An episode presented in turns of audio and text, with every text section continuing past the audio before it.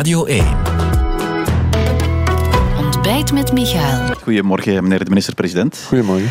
Uh, ja, hier aan uw uh, kantoor wappert de Vlaamse Leeuw, denk ik, altijd, elke dag. Elke dag. Ja, vandaag ja. ook bij u thuis? Vandaag ook bij ons thuis. Ja, want u bent Vlaams minister-president. Het is geen publiek geheim dat u ook Vlaams nationalist bent, natuurlijk. Wat, wat is dat voor u, die Vlaamse feestdag?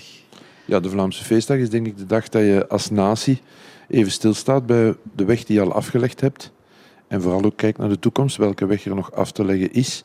Uh, op inhoudelijk vlak, van met welke beleidsdomeinen zijn we goed bezig en waar moeten we tandjes bijsteken. En ook hoe kunnen we de structuur in dit land uh, vereenvoudigen. En, maar dan ook ja, toch trots om, om Vlaming te zijn, want ik denk dat uh, Vlaanderen al in de geschiedenis heel wat gepresteerd heeft en vandaag ook een regio is waar toch veel, velen naar kijken. ik geef een voorbeeld. We hebben eergisteren in het kader van de Vlaamse feestdag de ambassadeurs uitgenodigd. 130 ambassadeurs zijn daar op afgekomen. Dat is nooit gezien. Toch zeker niet voor een uh, deelstaat die zoiets doet. Dus in die zin uh, denk ik wel dat, uh, dat, dat men ziet dat er in Vlaanderen het een en het ander gebeurt. Ja, maar terug en vooruitblikken, zegt u, dat gaan we ook vanmorgen doen. laten we beginnen met vooruit te blikken op uw toespraak, traditionele toespraak gisteren in Kortrijk. Hebt u het vooral over de staatshervorming gehad.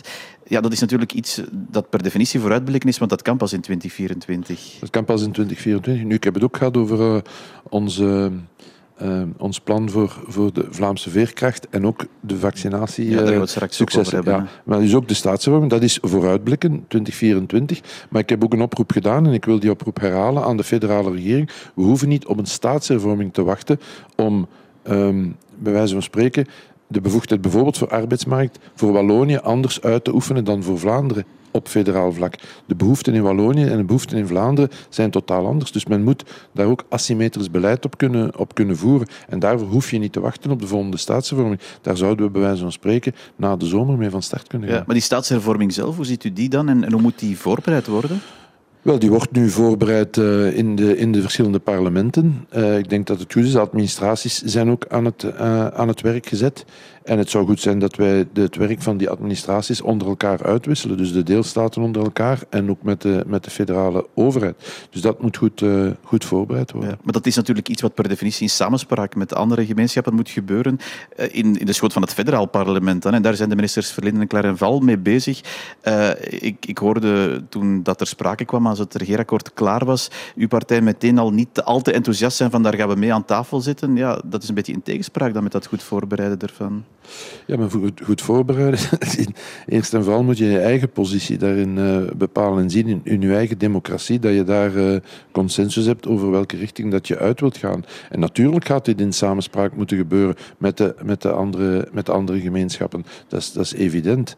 Eenzijdig uh, dingen declareren, dat lukt niet. Nee. Dus, dus die, die samenspraak moet er zijn. Ja, want uw voorzitter heeft vorige week echt gezegd dat moet met de PS gebeuren in 2024. Bent u daar als minister-president mee eens? Wel, ik ben het in die zin daarmee eens dat als PS na de volgende verkiezing nog de grootste partij is in Wallonië, ik ga er even vanuit dat dat zo is, dat dan de twee, uh, uh, dat de twee deelstaten met de, met, met de uh, politieke vertegenwoordiging daarvan zich aan tafel zetten en zeggen ervan uitgaan, eigenlijk komen alle bevoegdheden aan de deelstaat toe en laten we eens kijken wat we nog kunnen, kunnen samen doen.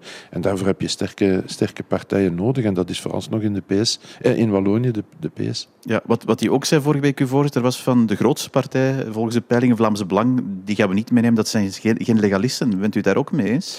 Ja, ik uh, merk dat elk interview tegenwoordig over het Vlaams Belang moet gaan. Uh, het is duidelijk uh, dat die partij, die willen eenzijdige verklaringen, dat gaat niet. Je moet aan de tafel zitten. Ik denk dat Vlaams Belang aan de Franstalige kant weinig gesprekspartners gaat vinden. Dus dat is weinig interessant. Ik denk dat we wat, wat we tot nu toe gezegd hebben, de Vlaamse democratie moet spreken met de Franstalige democratie. Ja, want gisteren heeft, heeft de voorzitter van Vlaams Belang u opgeroepen. Hij heeft, heeft, eerst gezegd dat u niet goed bezig bent en dan gezegd van we moeten wel samen front vormen, N-VA en Vlaams Belang. Ja, ik vond dat zeer geloofwaardig als aanbod. Eerst geef je wat kletsen aan en dan maar nu wil ik met u gaan samenwerken. Allee, kom, moet dat toch, iedereen voelt aan dat dit is niet ernstig. Dit zijn... Dus u zegt die Vlaamse frontvorming met Vlaamse Belang, die komt er niet? Maar we moeten Vlaamse front vormen in onze Vlaamse democratie.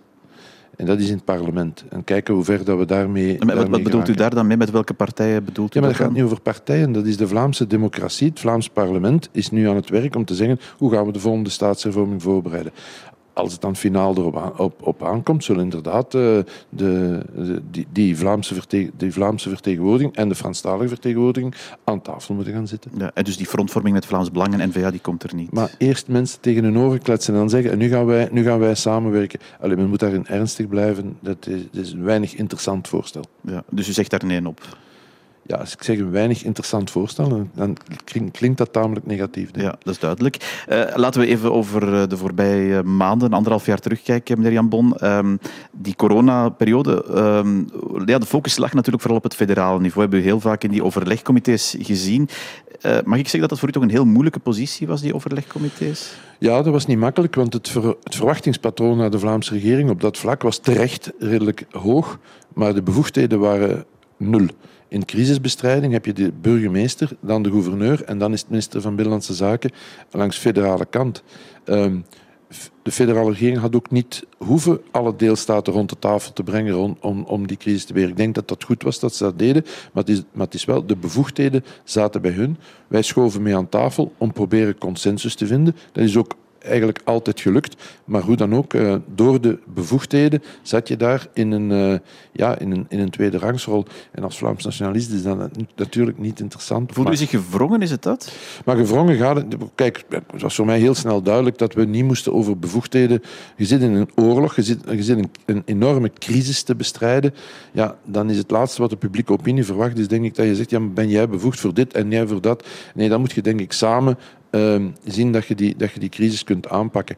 Uh, maar ik hoop bij een volgende staatshervorming dat we Vlaanderen ter zake wel bevoegdheden kunnen geven, zodanig dat wij met bevoegdheden ook mee die crisis kunnen aanpakken. Ja. Het was natuurlijk ook een, een, beetje soms een vreemd beeld. U, u, nam die beslissingen mee, verdedigde die denk ik ook altijd. Ja. En uw eigen partij, uh, die schoot dan heel veel van die beslissingen af. Dat, dat moet toch niet comfortabel gevoeld hebben? Maar ik weet niet of die heel veel van die beslissingen afschoot. De avondklok, sluiting van de horeca. Ja, maar, ja, maar goed dat is het juist. Hè. Er is één iemand die naar de tafel moet gaan om daar het compromis te maken. Ik denk dat het ook altijd beter was om daar met een vergelijk buiten te komen. Eh, dan vechten over straatrollen en dat de publieke opinie zou zien, de leiders van dit land zijn niet in staat om uh, crisismaatregelen te nemen. Dat zou een verschrikkelijk beeld zijn. Dat er soms maatregelen bij waren die niet helemaal mijn goesting en de goesting van mijn partij zijn, ja, dat is logisch, denk ik, in zo'n geheel. En dat dat dan opgemerkt, dat de partij dat dan opmerkt, dat denk ik dat ook, dat ook Maar zo ziet ze natuurlijk u wel onrechtstreeks of rechtstreeks zelfs in de maar nee, maar nee, dat is niet waar. Men, men heeft toch altijd gezegd, er moet een vergelijk gemaakt worden. Maar hadden we het alleen voor het zeggen, dan zou het misschien wat anders ingekleurd hebben. Ik denk dat dat het verschil is tussen ja, de uitvoerende macht en, en, de, en de partij. Ja, er zijn heel wat maatregelen geweest. Ik heb er al aan gerefereerd, die, die uw partij dan toch federaal in de oppositie uh, onder vuur nam. Die avondklok, die sluiting van de horeca. Is dat allemaal voor goed verleden tijd, die dingen? Um, zoals de crisis nu aan het evolueren is, denk ik dat dat voor goed verleden tijd is. Maar of dat voor toekomstige crisissen of zo niet ooit terug noodzakelijk zal zijn, dat, dat zullen we zien. Maar ik, uh, uit, ik hoop uit de grond van mijn hart dat wat de, wat de pandemie nu betreft, dat we dat achter ons kunnen ja, Want er is wel heel veel ongerustheid over die stijgende cijfers. Goed, het is zondag, dan zien wij die niet. Maar in buurlanden is het echt dramatisch uh, omhoog aan het gaan. Ja, maar je moet denk ik... Het gaat over de besmettingen. Je moet dat je tegelijkertijd zeggen, zetten in functie van de vaccinatie. Want de vaccins, dat is ons ticket naar de vrijheid, die gaan ons ervoor tegen beschermen dat besmettingen geen ziektes worden. En uh, laat ons hart vasthouden, ook geen, ook geen overlijdens. Dus je moet dat altijd zien met de graad van besmetting. En zoals iedereen, uh, de graad van vaccinatie, excuseer mij. En zoals iedereen weet, Vlaanderen staat vandaag aan de wereldtop wat vaccinatie betreft. Wij gaan einde van de maand, binnen, binnen 14 dagen, gaan wij 80% van de volwassen Vlamingen hun tweede prik gegeven hebben. dat is een in Nederland denk ik dat men op dit moment maar aan 60% zit. Duitsland ook 60%. Brussel zit trouwens ook maar aan uh, goede 50%. Hè. in Brussel is een, is een uitdaging. Um, en ik hoop uit de grond van mijn hart dat de inspanningen die het Brussels gewest levert, en ik moet zeggen eerlijk, eerlijk gezegd, de overheid levert inspanningen om dat op te drijven. Ik hoop uit de grond van mijn hart dat dat, uh, dat, dat ook lukt. We hebben er alle belang bij. Er is zoveel interactie tussen Brussel en Vlaanderen. Uh, dat, dat we er alle belang bij hebben dat dat, ook, dat dat cijfer ook omhoog gaat. Ja, precies, want daar wil ik het dan even over hebben. U zegt, en, en Vlaanderen heeft die doelstelling gehaald. Hè. Op 11 juli bijna elke volwassen Vlaming, denk op een enkele duizenden aantal na. Wel, laten we zeggen, we hebben iedereen uitgenodigd. We hebben eigenlijk de 16-plussers al allemaal uitgenodigd. Dus Ja. dat is, eh, Ja, dat, dat is de loftrompet voor u. Maar hè, Brussel inderdaad, ook Wallonië is minder, maar vooral Brussel. Eh, maar goed, Vlaanderen stopt niet aan, aan de grenzen van Brussel natuurlijk. In hoeverre eh, kan die lage vaccinatiegraad in Brussel eh, ja, niet zorgen dat er toch bijkomende maatregelen moeten genomen worden, ook voor Vlaanderen, als, als eh, die besmettingen effectief snel omhoog gaan? Ja, dat is, dat, is een, dat is een uitdaging. En ik hoop echt eh, uit de grond van mijn hart dat de inspanningen die het Brussels gewest levert om die eh, cijfers nog omhoog te krijgen, dat die effectief lukken. En ik heb ook al aangeboden, als wij op een of andere manier kunnen, kunnen behulpzaam daarin zijn, zullen we dat, zullen we dat zeker, zeker Maar als doen. dat, als dat zo blijft, is het niet uitgesloten dat er, als, als die besmettingen omhoog gaan, dat er, dat er voorzichtiger moet opgetreden worden, dat er nieuwe maatregelen komen?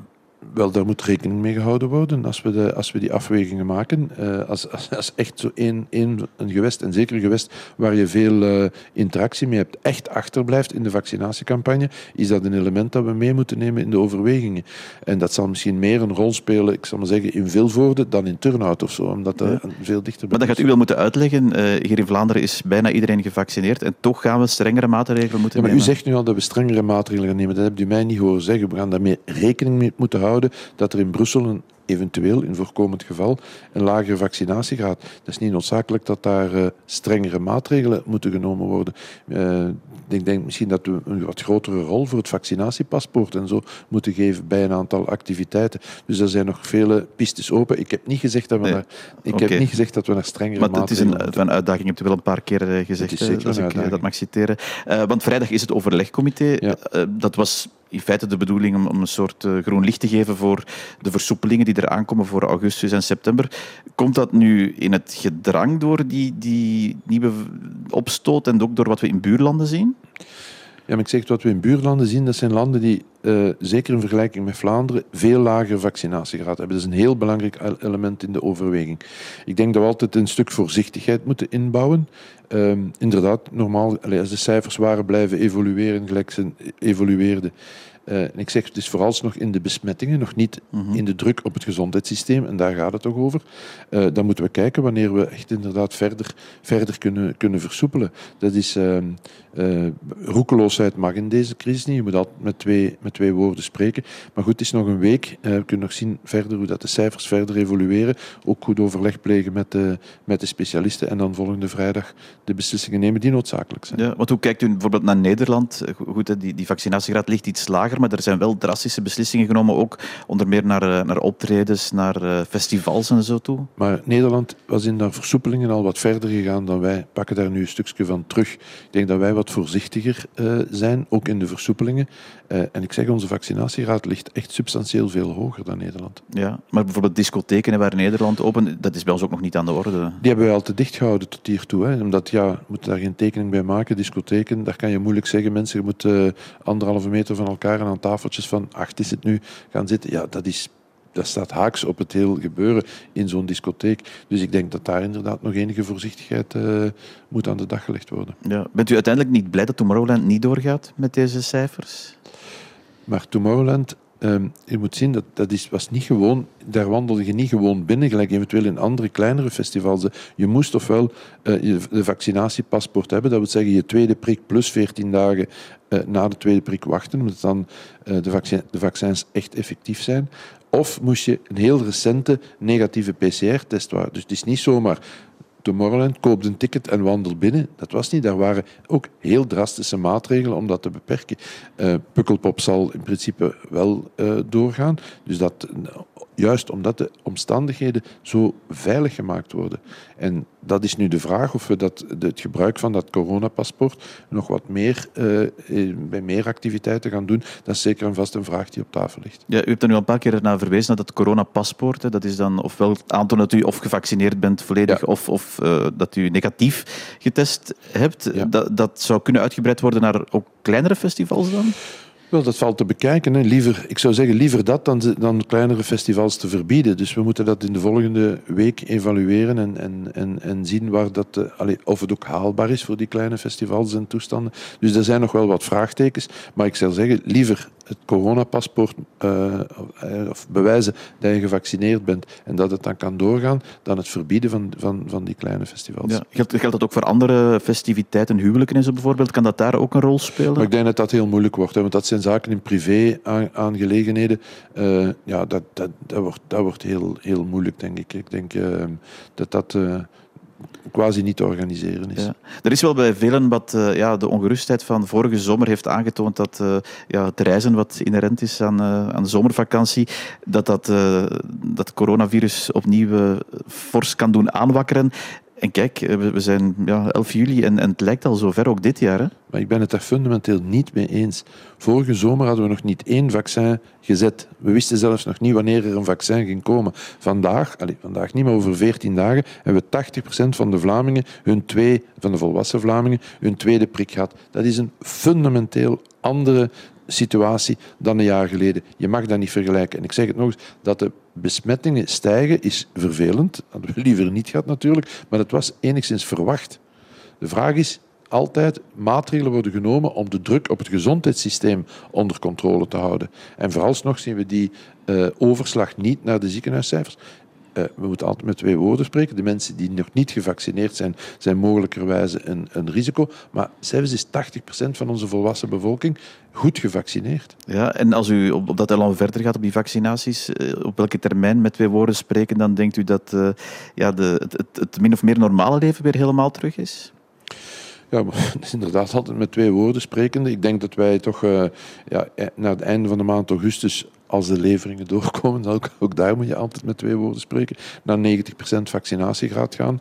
En dan moet toch min, min of meer het, uh, het, normale leven zijn gang kunnen gaan. Dus 1 september dan, is het kantelpunt, zegt u? Hoe zegt u? 1 september is het kantelpunt. Wel, als we die 90% halen van vaccinatie, dat is denk ik een belangrijk punt, want dan zullen die, die resterende 10% zullen mensen zijn die ervoor gekozen hebben om niet gevaccineerd te worden. Hè. Dat is, uh, iedereen zal dan de gelegenheid gehad hebben om gevaccineerd te zijn. Ja, en dan moet je toch kunnen zeggen van uh, nu is de verantwoordelijkheid van, het van de individuele burger dat hij, zich niet heeft, hij of zij zich niet heeft laten vaccineren. Ja, dat zullen we dan begin september zien. Hè. Meneer eh, Jan Bon, 11 eh, juli, wat, wat staat er nog op de agenda voor u?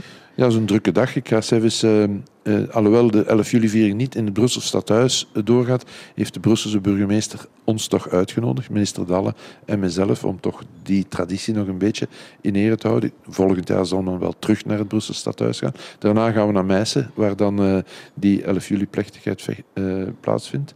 En dan in de namiddag uh, ben ik in Antwerpen op het Schoonselhof voor de traditionele 11 juli-viering daar. En dan hoop ik in mijn eigen gemeente ook nog even in het 11 juli-gewoel te kunnen, te kunnen terechtkomen. Een drukke dag met dus ja, als, als hoogtepunt ook die 11 juli-viering, de traditionele viering in de plantentuin in Meissen is dat. En die is ook trouwens live te bekijken in een uh, extra Villa Politica om 11 uur op 1. Meneer de minister-president, dank u wel.